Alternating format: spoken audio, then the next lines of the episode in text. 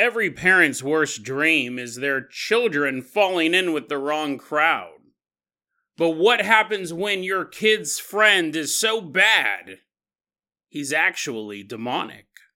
And then we travel to Brazil to take a look at the story of a bizarre crime spree started by a cult that only included three people. But these three people thought they were on a quest to save the world, one chicken pot pie at a time.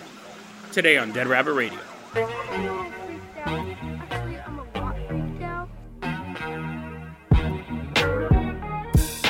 Hey everyone, welcome back to another episode of Dead Rabbit Radio. I'm your host, Jason Carpenter. I'm having a great day. Hope you guys are having a great day too. Hope you guys are having tons of fun doing whatever you're doing.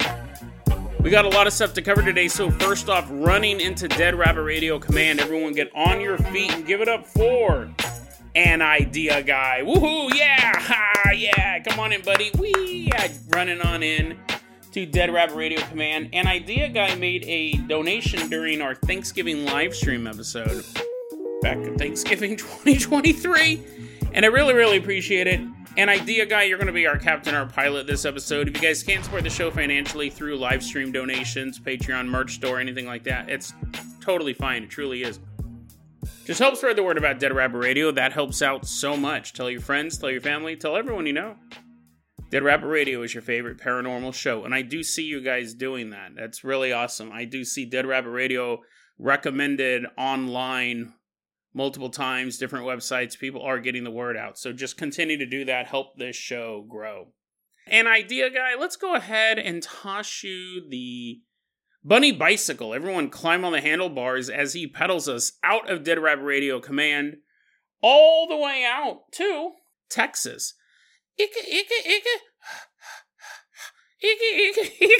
I still, how long has the bunny bicycle been in rotation?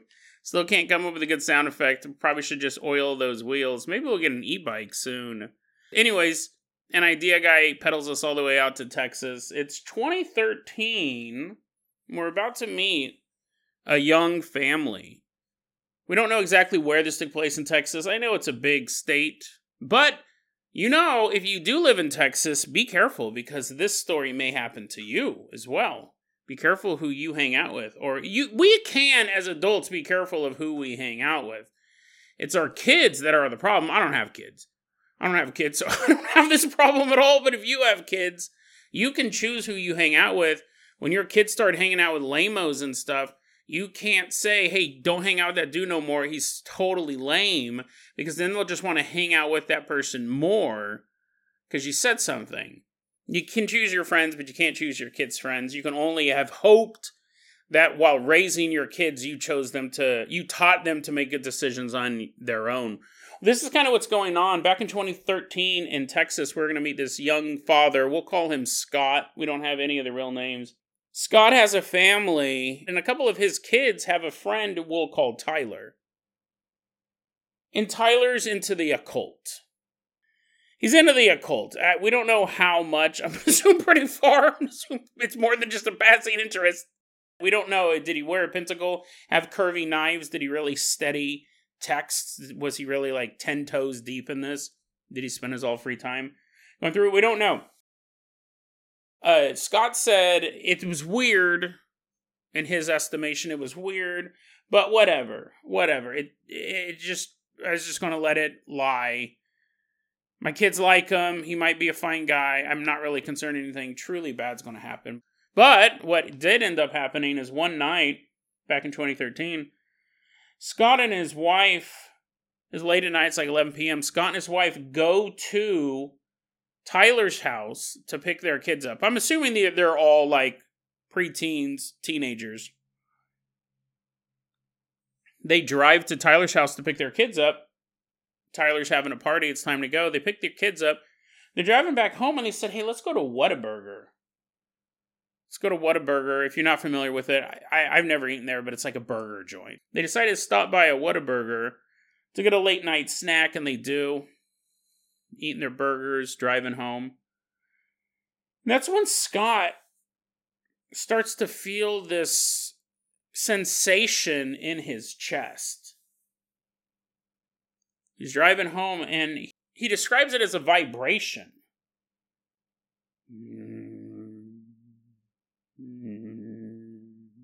This vibration in his chest. Never felt anything like it before. He just keeps driving. But as he continues to drive, he starts to have these thoughts. He goes, I start to have these thoughts that were unusual for me. I don't normally think like this. He doesn't go into detail, but I think we kind of know what he's talking about. We all have dark thoughts from time to time, but then we would know that when the thoughts kind of went a little too far. And I think it's interesting that Scott won't say what those thoughts were, and it could have not even been that shocking. He could have just realized it's not something that he normally thinks about. But he starts having these thoughts, and he, he, thought these are not usual thoughts for me. He turns to his wife, and as he's driving, he turns to his wife and he goes, Hey, honey, I think something's wrong. I, I don't feel quite right. And he turns and he looks at his wife, and she gasps because his eyes are now black. They've gone completely black. Now, this family seems to be a spiritual family. That could be one of the reasons why they didn't immediately say you can't hang out with the occult kid. They seem to have some interest or belief in the spirit world because when they got home, they began saging everybody, everybody in the household. Try to create some sort of protective measure. They realized that this was some sort of invasion into this family. Super concerning. I mean, obviously, if you believe in this stuff, that would probably be one of the most worrisome things you could come across is some sort of spirit trying to gain access in your household. He goes, We saged everybody. This made me think they might straight up be like Wiccans. I've never heard of this before. Um, I can kind of see the logic in it. I don't think it would work, but I could see why someone would think it would work. Scott said for a while he would stick his feet in the dirt. And I guess it's probably something like the negative energy leaching out of the bottom of your foot. I mean, hopefully, he says he did it for a while. I don't know if that means he did it for like 30 minutes that night. I don't know if he's like did it for the next four, next four weeks. He's getting off of work. He's like, move out of the way, kids. Daddy's got to get some dirty feet. And they're like, what? He has a big dirt fetish. So he put his feet in the dirt for a while. It's just such a ridiculous thing. Maybe it works. Maybe it doesn't. Probably it doesn't. Probably whoever made it up thought it was funny. 1300 years ago told somebody that be like yeah and if you really want to get the bad spirits out of you bury your feet. That'll be 10 gold shillings please. And then the guy's like man these yokels will believe anything. But maybe you know i don't think it works. I don't see any situation where i would think burying my feet i hate feet stuff. I don't even like wearing socks. Why would i want to wear the world why would I want to dig two holes in the ground and just stick my feet in them? That just sounds so off putting. There's like worms walking around your feet. You pull them out, you got mushrooms grown out of your toenails. Awful. Awful. But, anyways, this guy did it. And he said eventually the feelings and the thoughts went away. He stopped having these negative thoughts. But almost every night for the next two weeks, he had these horrible nightmares. Probably feet related. He dreams that snails are slowly. I wonder if you stuck your feet in the ground for long enough, what would eat away at them? Like if you buried if you buried someone from the ankle down and you threw a bunch of bugs in there, I bet you like some scarabs could chop you up that eat you up. I bet you there are some bugs. Eventually, like you, they're like, "Well, time's up," and you pull your feet out, and they're both gone. You're like, "How did I not notice that? How did I not notice the searing pain?" You just pull out two bony ankles. Your feet are still being devoured in the soil. You look down, and there's a caterpillar nom, nom, nom, eating your calf. But anyway, none of that, none of that happened. None of that happened. Anyways, he just pulled his feet out of the sand. He was totally fine, but he did have nightmares for two weeks. After that, though, he said that happened way back then. And he goes, years after that, really a few years ago from today, he goes, we ended up living in this rental home in Colorado. He goes, we lived in this rental house. I woke up in the middle of the night. It was like 2 a.m. and I had to pee really badly.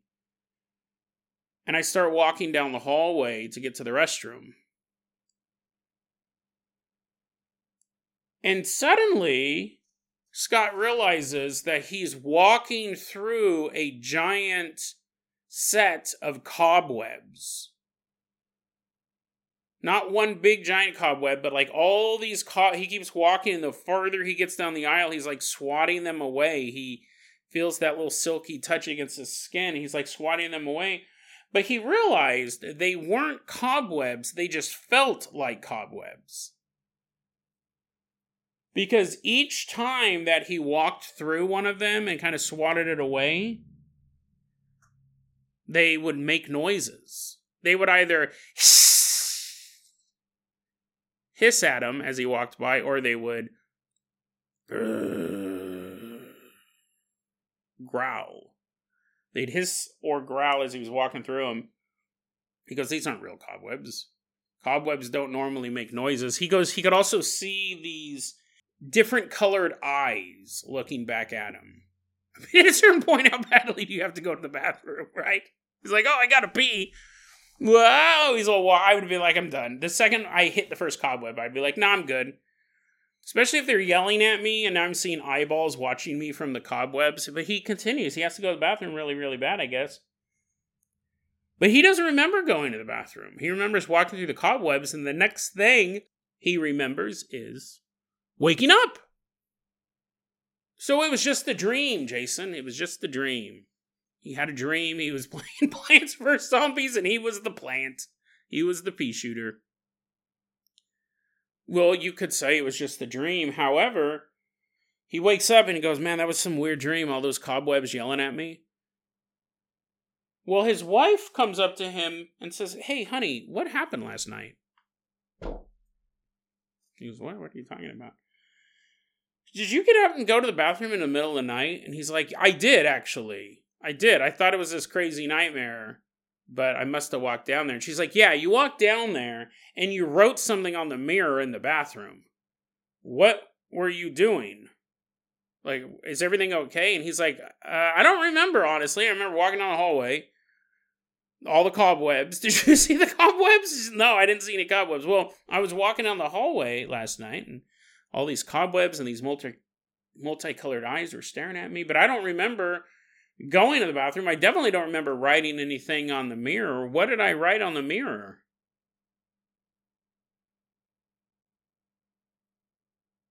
His wife never told him what he wrote on the mirror. She got up at some point, saw this message scrawled on the mirror, erased it, asked him about it. He couldn't remember it. He said, She's never told me what I wrote. Which poses an interesting question to us. This was online. This was written by a guy named TDN87. I mean, obviously, there's a couple different things you could look at. It really, I think, let's assume, right, that this did have something to do with his kids hanging out with Tyler, who was really into the occult. Something did try getting into this house. Something did try getting into Scott himself. Like he felt that vibration in his chest started having these unusual thoughts. We can add the word dark, I would assume. I wouldn't be alarmed if I started developing a taste for cotton candy. I hate cotton candy. I think it's gross.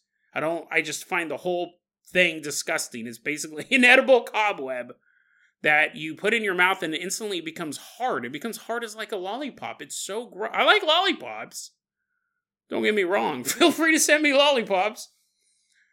But gross. I hate cotton candy. But let's say all of a sudden I started to like cotton candy. I wouldn't go, oh no, hey, uh, something's wrong with me mentally. Actually, I might think that. I might think I got hit on the head because it's disgusting. But I don't know if I would be alarmed by it. I'd be like, that's weird. Maybe my body's craving something and the only thing it can think of is cotton candy. I'm assuming it was dark thoughts, not cotton candy. I'm craving cotton candy thoughts for this guy.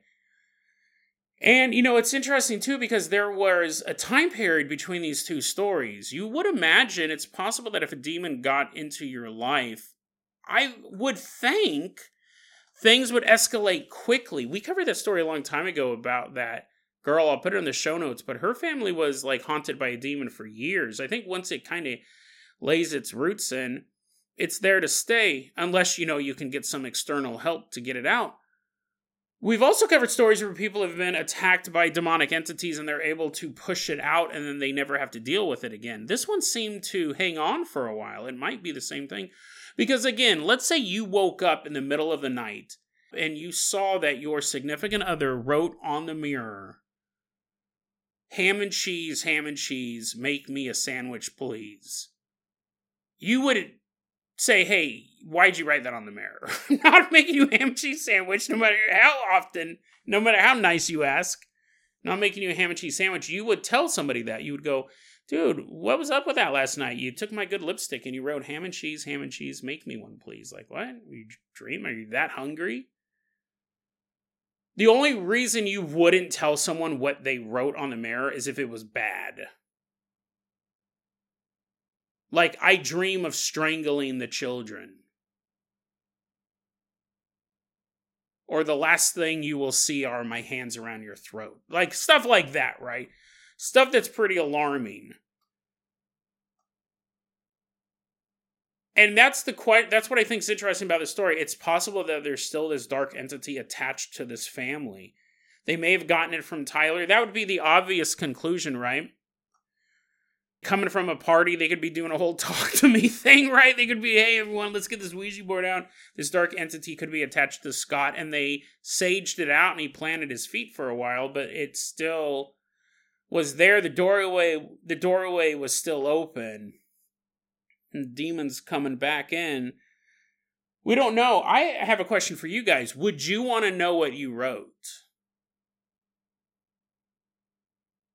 And that's that's I mean again like you could say yeah I want to know but you don't know you know it's bad enough that your significant other erased it and didn't want to tell you so it's not something it's not something like every face deserves a smile or leprechaun's treasure that away in a little arrow it would be something that you'd have to coax out would you want to know and once you knew like again what if it was something like i want to stab the baby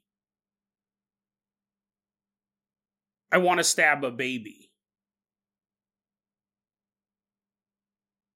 Would you want to know that you wrote that? You don't know what it is at first. And you're like, come on, please tell me. Please tell me. And then they say, you wrote that you wanted to stab a baby. And then you then you listed, then you got birth announcements from the local newspaper and taped them up to the mirror and began circling them at random what hospitals these babies were at. Honey, I'm a, honey, I'm a little concerned that you truly want to stab a baby.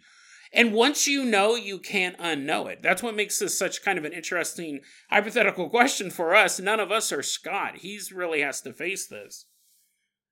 Would you want to know? And once you, and it would be the worst possible thing you could think of. Or maybe not. Maybe it's somewhere in between.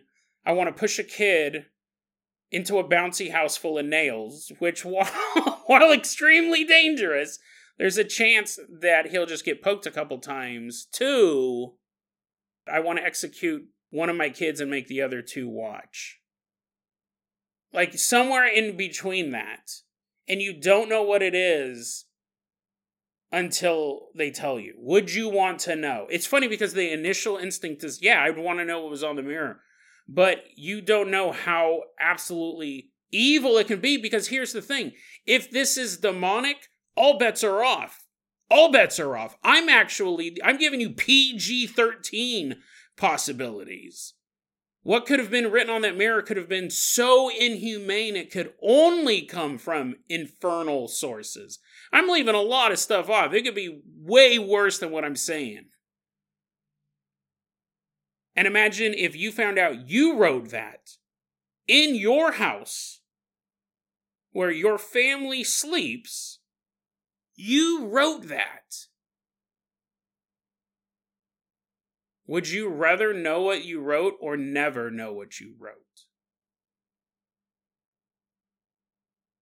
Hypothetical for you and me, but for Scott, this is a real life question. And I think he's kind of made peace with not knowing what he wrote. His wife won't tell him. Terrifying story. One, we have possibly a father being possessed by a spirit, but then we have this crazy hypothetical question would you want to know what darkness currently lies inside of you? Because that's what Scott is facing. This isn't a phantom haunting the house, it's haunting him, it's inside of him. He might have to do more than put his feet in the ground for this one. And he might have to do it before something terrible happens to him or his family.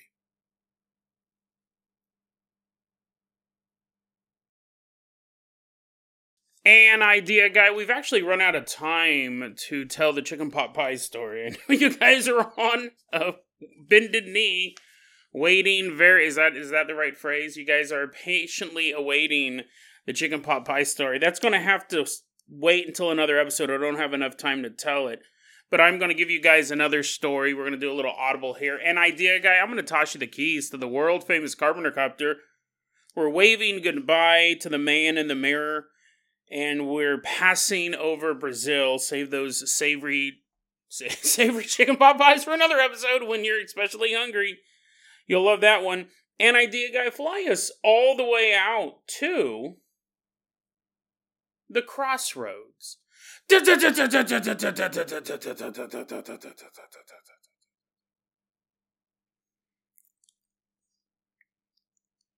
The idea of selling your soul to the devil, making a bargain with the devil for fortune and fame, is a tale as old as time. It really is. You have this idea that you can somehow bargain with the Dark Lord himself, Lucifer, to gain worldly possessions. I'm curious as to where it started. I mean, obviously, we have Faust. We have that, what was it, a poem? Don't, next, don't know if you could call it a novel. I never read it. I've seen, obviously, multiple iterations of it in horror movies. They're constantly uh, replaying that story of Faust. I think it goes back farther than that. Honestly, I think. I mean, I'm not a biblical scholar by any means at all even though my dad was a minister. We I didn't study the Bible, he did. I think that the idea of a deal with the devil starts with that story. And I'm not going to go into a ton of detail about it because people hate it when I talk about the Bible. But the story when uh, Jesus is wandering through the wilderness where he's fasting for 40 days and Satan shows up. And Satan's trying to tempt Jesus going, hey man, if you're so magical, why don't you turn these rocks into some delicious bread? He's hoping Jesus just bites into the rock and breaks all of his teeth. Why don't you perform some miracles? If you're this, if you're the son of God, you should at least be able to turn rocks into bread. I mean, you turned two fish and a couple loaves and you fed an entire population of people. So clearly you could do it yourself, and Jesus is refusing. But then the most telling point, I think this is where we get a lot of the idea of selling your soul to the devil, is the devil takes Jesus to this cliff and shows him the world. Shows him the entire world, all of the mighty empires that exist. And Satan goes, Listen, if you bow before me, you will rule all of these. I will make you the ruler of my kingdom. All you have to do is bow before me and worship me, and you will be this great leader. And it's funny because in in retrospect, in hindsight, we understand if you're a Christian, right? If you don't believe in any of this stuff, that's fine as well. But in hindsight, the narrative, let's just pretend it's Star Wars, for example. In hindsight, we we know how the story ends. When you're reading that part of the Bible, you're not on pins and needles. You're not like, is he going to choose it? Is he going to choose it? Because you know it ends with Jesus being crucified by the Romans and then dying for everybody's sins. And then he comes back three days later. You understand that's how this story ends. But if you put yourself in Jesus' shoes, he doesn't know that. He doesn't know that his plan's going to succeed. He doesn't know if he's going to be killed He was afraid. He was a mortal man, even though that's the interesting thing about the Trinity. He is God the Father and the Holy Ghost, but he's also Jesus. He's a guy who pooped and had to wash his hands when they got muddy and got a little violent from time to time. He was a dude. He was a dude. That's what makes that story so important. If he was a saint, if he was someone who could not be corrupted, then that's not an interesting story. It doesn't really mean much. The the idea is is that he could have been corrupted and he chose not to. But when he's up there and he's gone weeks without eating, and Lucifer's like, I can make you the king of everything you can give up right now. Your journey is a fool's folly. I can give you everything right now. You don't even have to work for it. All you have to do is bow and worship me. And in that moment, when Jesus says, Nah, I'm good, I'm not going to do that, he's all magically turning some rocks into bread. It's Lucifer's looking that way. He's off. Dum, dum, dum.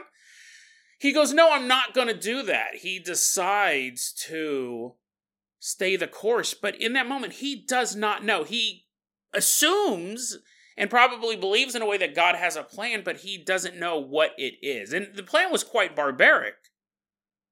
You know, while Jesus is on the cross, he screams out, Why have you forsaken me? He's calling out to his dad, like, All the stuff I did for you, and this is how it ends? He didn't know he was going to come back to life. Because if he knew that, then there's no struggle. Even on that cross, he had struggled with his faith. Father, why have you forsaken me? He didn't know he was going to come back. And he didn't know in that moment when Lucifer was tempting him, showing him all the splendor, all the riches, all the power that Jesus could have, and all he had to do was get down on his knees and praise Lucifer. I think that's really where the Western version of making a deal with the devil comes from. And that's really what we think of it as today. Somebody who wants fame or money or power or all of it, they make a deal with the devil. And it's become su- such a part of our culture that now eh, nowadays it's you know there's obviously this isn't a widespread belief but there is a core group of people who believe that you can only make it if you sell your soul to the devil. Not just sell your soul metaphorically, not just be like, well, you know, I want to have a lot of money, and that means that I'm going to operate this business that's going to do some unethical things. Technically not illegal, but unethical, sure. We can say that you're selling your soul for profit, but there's a core group of believers who say, no, you're literally selling your soul to the devil. Short term gain for long term payment. But that's okay. Like, I, am not worried about what's going to happen to my everlasting soul. I want to be rich and famous now. That's a big component. We see it a lot in the entertainment industry. We see people going, oh, you know, the reason why these people are famous is because they sold their soul to the devil. And then we see it in the conspiracy theory community too. That's more the metaphorical. You go, this content creator is popular because they sold themselves to the CIA. The CIA they're they're a CIA front conspiracy group to misdirect the real truth seekers out there, or they sold their soul to the YouTube algorithm. they're creating stuff for that's safe for YouTube so they can make that YouTube money. But no one actually believes that they're selling their soul to Google. That when this content creator dies, they're going to forever be trapped in a maze of ones and zeros lost somewhere in the data stream.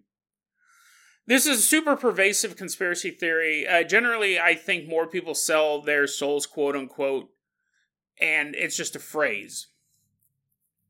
They're doing something that is unethical for monetary gain or for power, but they, they still have their eternal soul connected to their body. Why are we talking about this? One, I find it fascinating. It's a fascinating subject. It's something that's been a part of Western culture for a long time. I keep saying Western culture because I don't know. There could be even older traditions in East Asia, in Mongolia, that are similar stories. I'm not that well versed in world religions. Barely, barely well versed in my religion, but anyways. Um, It's definitely something we see a lot in Western culture. And I think that it has a lot. I mean, here's the thing like, as a theoretical thing, it's absolutely fascinating that we can sit back and we can go, oh, the reason why Olivia Rodrigo is so popular and Ava Max is not is because Olivia Rodrigo must have sold her soul to the devil. She and I'm not necessarily saying that, uh, but you know, she's doing SNL. She's on all these movie soundtracks. She kind of came out of nowhere. Um, Ava Max is another female singer, uh, a little bit older, just like maybe two or three years older than Olivia Rodrigo. You may never heard of her. I like both of their music. I think they both put out really good music. Ava Max has been working in the industry for like 10 years, possibly more. She's never had that breakthrough. So you might say, well, Olivia Rodrigo, the re- only reason why she's above Ava Max is because she sold her soul to the devil. And what that can do is downstream, like that's an interesting conversation we can have. And you could say metaphorically sold her soul, literally sold her soul. But I think downstream, we start to run into issues like this. This is what I'm going to talk about. This is a more specific thing than a what if, what if. Someone posted on the X board a while back. I think it was early. I think it was late last year, maybe early this year. They posted this thing saying, um, quote, I want a beautiful, ageless body. You go, well, who who wouldn't, right? Who wouldn't? But let, let's get a little bit more into this because that's a it, it's more complicated than that. Quote, I want a beautiful, ageless body, not the sickly, deformed one I was born with.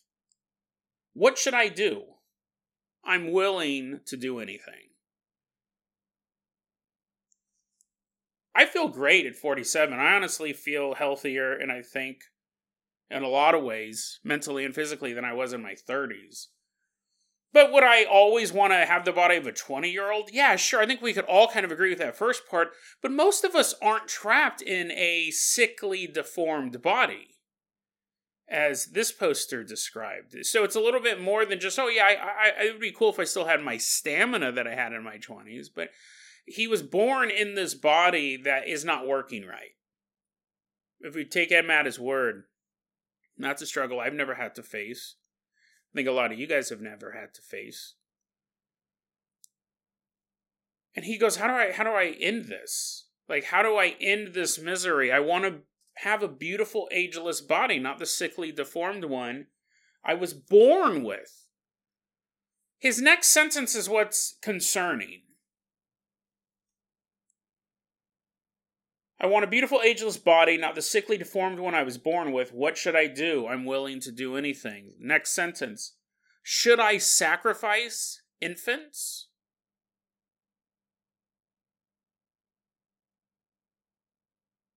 And this is where I've talked about this before on the show a long time ago these conspiracy theories that, may or may not be true. I honestly think that you can sell your soul to the devil. I think most celebrities have not done that.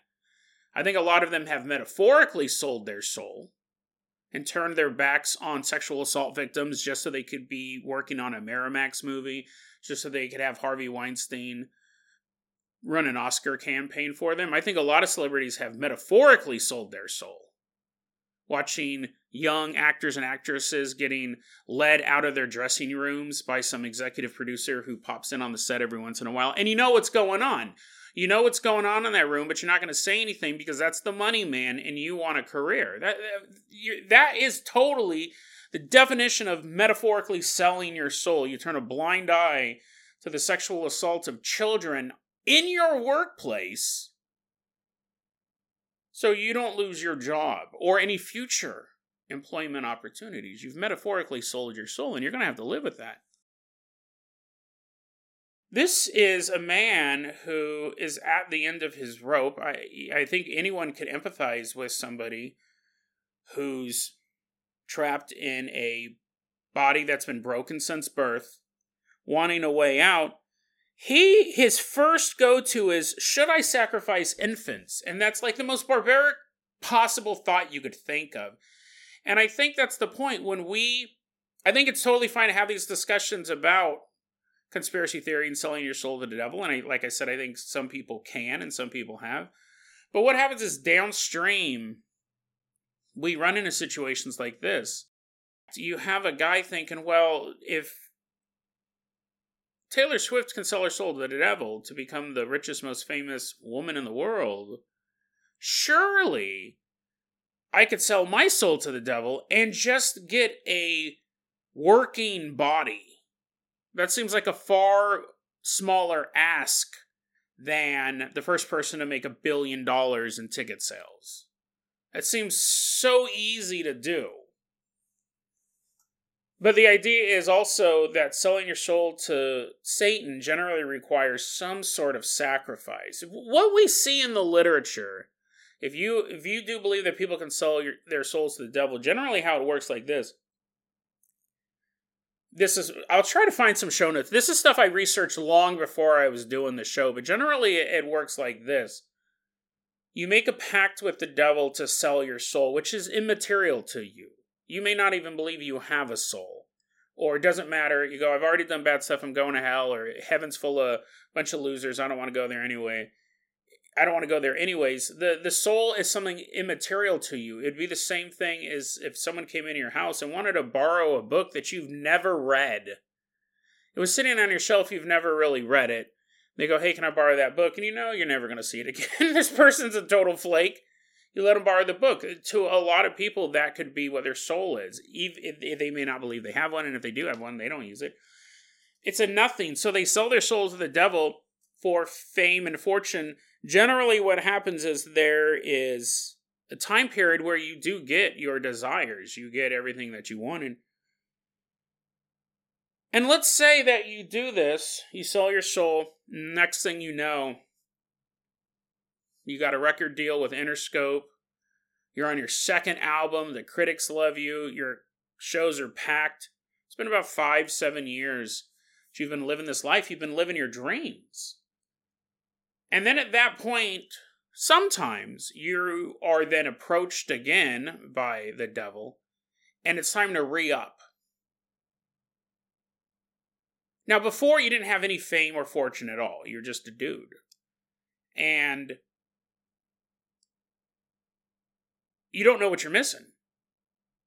So if the devil came to you and said, if you want to be rich and famous, you have to sacrifice an infant. You have to sacrifice like a cousin or a nephew.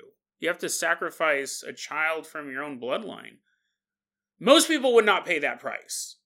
Most people, right out the gate, would not pay that price. They may feel totally comfortable selling their soul because, again, it's nothing that they've ever seen. But once you've been at the top, once you're sitting there and you're at the Grammys and Bruno Mars is giving you a high five and you're on the cover of a magazine with this beautiful babe and your life is everything you've wanted wanted it to be and the devil comes and says, "Hey, you know, your brother's going to have a kid soon. You have to give me that kid's soul to continue this." Or, I mean, the tabloids are full of celebrities who just fell off. Your next album's a flop, all your fans immediately turn away from you, they find something else, and now you're back where you were pre fame, which now you do know what you'd be missing. You'd miss all those late night phone calls from your favorite celebrities, the ones you always looked up to growing up. They're calling you and asking you for advice, but your phone no longer rings. Your fans have all turned their backs on you. Your music is now a joke. But you can keep this going for the price of one child. Just one. And that can obviously, if you do that, it's just a cascade. It's only going to get worse from there. Because what happens when it comes time to re up again? You go, well, I've already killed a kid.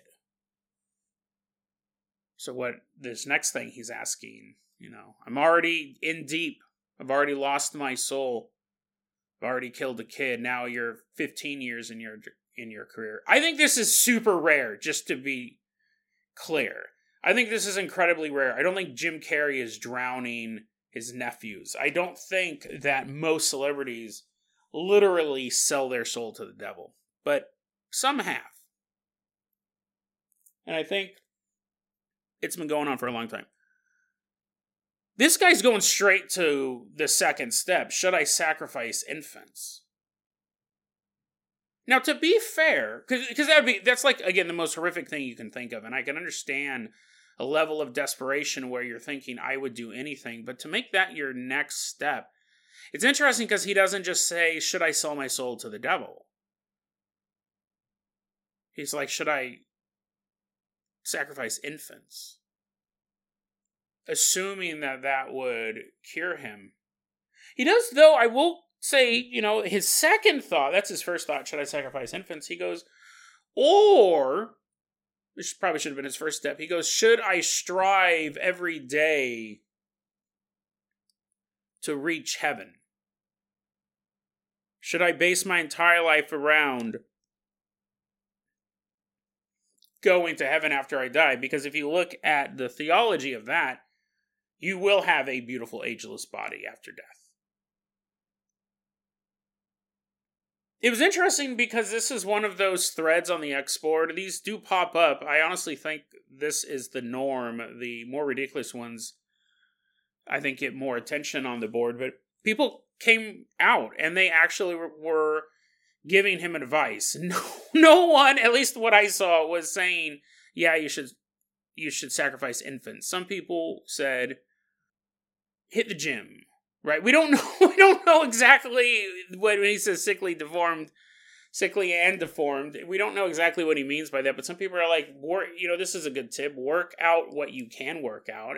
The very least, it will boost your uh, mental health. Even if you never really gain a lot of muscle, it's an endurance. It's a mental endurance exercise. Just getting up to do it is a huge part of the struggle. Hit some people are like hit the gym. Some people are saying be a good person, but don't be a good person just to reach heaven. That's kind of missing the point. Just live your life, be a good person, and know you will go to heaven. But if you focus on that, then that's kind of not the point. Other people offered solutions like reality jumping. We've talked about that before on the show, where maybe he can get his consciousness to jump into a version of him that doesn't have these um, deformities, these issues. Super interesting, though. I mean, obviously, I hope that I don't know if any of those will specifically help. I could say the one that would probably be the most harmful is the one where you're killing babies. The one where you're thinking, if I sacrifice this infant, I will be healthy. And, and, and you know, it's an interesting thing because you we don't know this guy obviously. I wish him the best. I hope that he's able to make it through what he's going through. Um, is a not just a physical issue but a mental issue, mental health. You know, just not saying that he's mentally insane, but you know, just strengthen his mental resolve, finding good ways to re- to fix this issue, finding good ways to fix this issue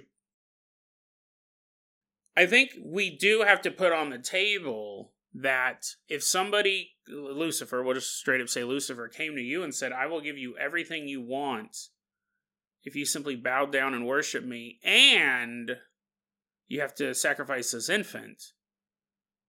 I think most, I honestly think most people in the world would say no.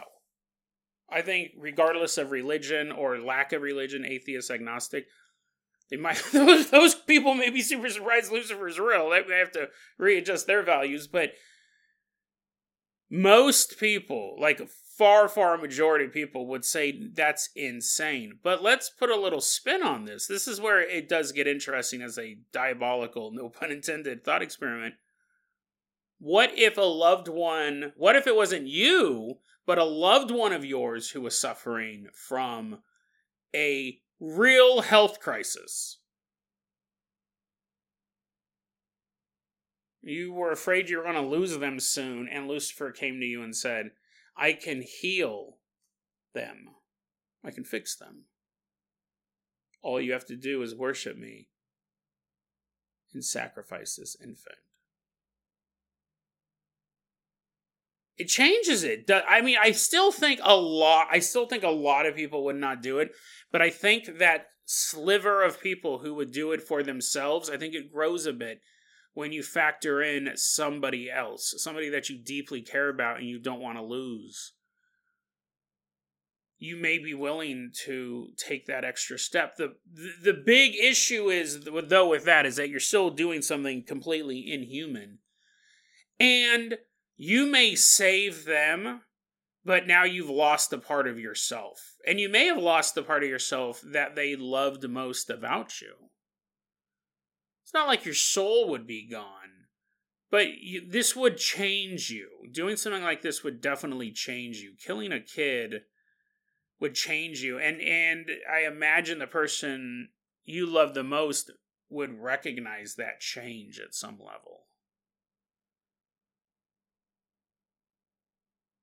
But the most disturbing part of all of this, really, and we'll wrap it up like this, is I think when we look at this group of people, this Venn diagram of people who would sell their souls for fame and fortune, I think most of them didn't. I think uh, there's a group of people out there that have said, I will do anything to become rich and famous. I will do the worst things imaginable if I have my dreams come true and they do it. They do completely unforgivable things, and then their wishes come true. But it was just a coincidence.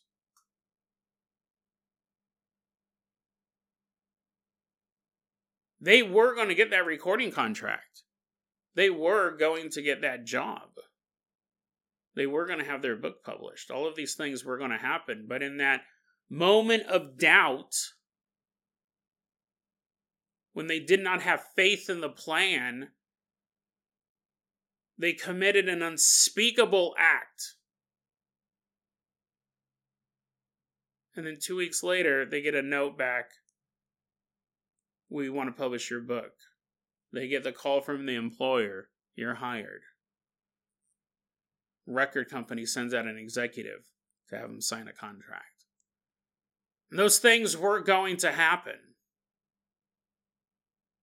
But they jumped the gun.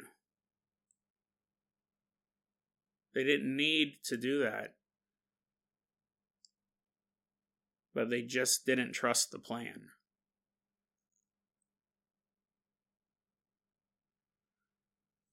Which is such a psychological torment. They would never know. They would never know.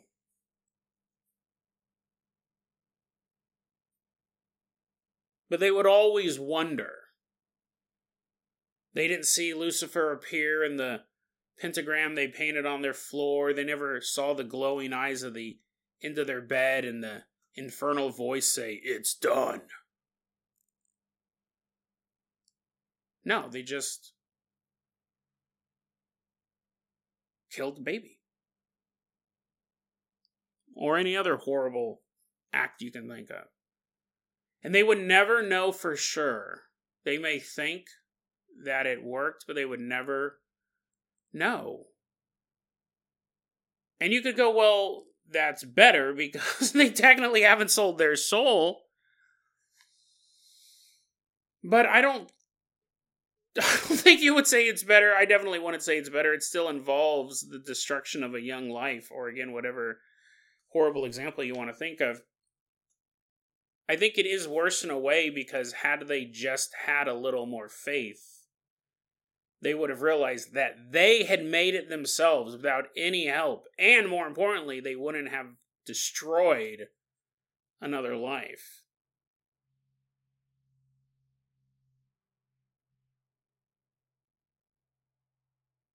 I think selling your soul to the devil is a terrible idea. I don't think anything good can come of it. And you can go, well, you know, I'm broke right now. My whole life is a mess. I'm in a sickly, deformed body. There's a lot of good that can come out of it, Jason. Short term. Short term gain. Selling your soul to the devil is like borrowing money from the mob.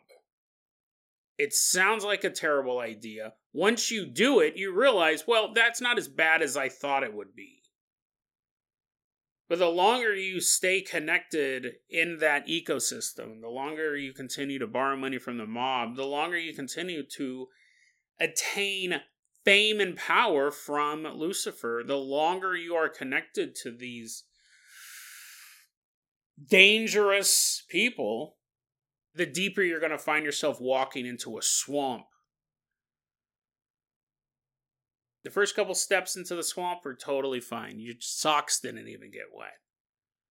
But once you're four feet away from the shore, once you're four feet into the swamp and it's up to your ankles, you go, I could turn back now, but all I'm going to have to show is some dirty pants.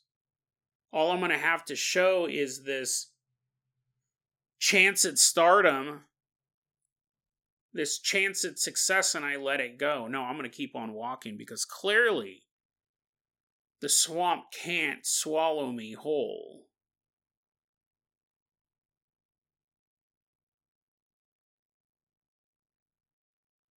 But that's the mistake we make. Just keep walking into that swamp. There's an old survival lesson. And we see people do it all the time.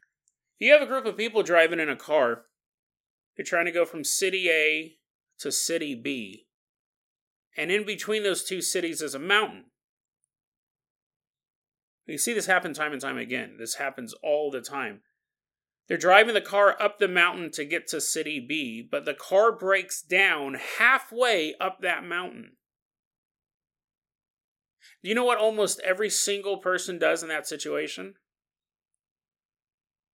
They continue to walk up the mountain.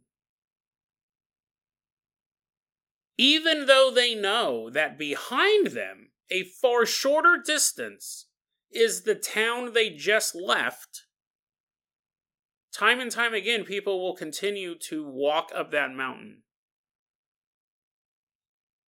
It's a weird quirk of human behavior. You know what is behind you. You've been there already. You know exactly how far away it is, and you know what's there. People will continue their climb up that mountain and then walk all the way down the other side of the mountain to get to the town they were originally headed to. And that's what happens in this situation as well. You're knee deep in the swamp. You know what's behind you. It's a far shorter distance to turn around and get out of that situation. You can always reclaim your soul after you've sold it, but you're going to lose everything you attained by selling it. You know what's back there, though. It may not be comfortable, it may not be fun,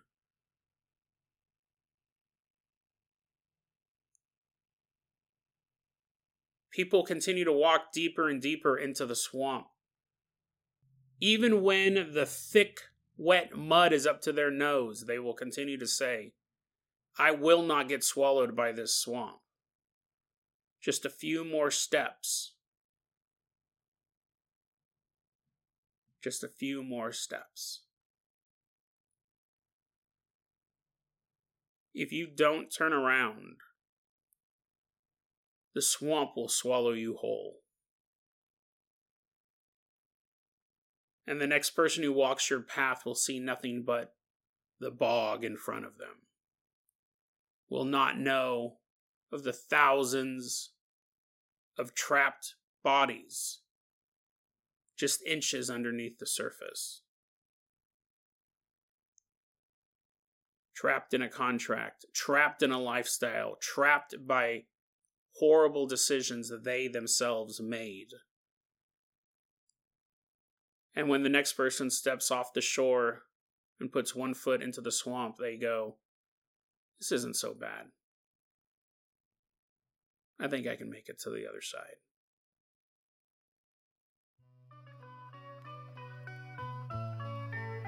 Deadrabbitradio at gmail.com is going to be our email address. You can also hit us up at facebook.com slash deadrabbitradio. TikTok is at deadrabbitradio. Dead Rabbit Radio is the daily paranormal conspiracy and true crime podcast. You don't have to listen to it every day, but I'm glad you listened to it today. Have a great one, guys.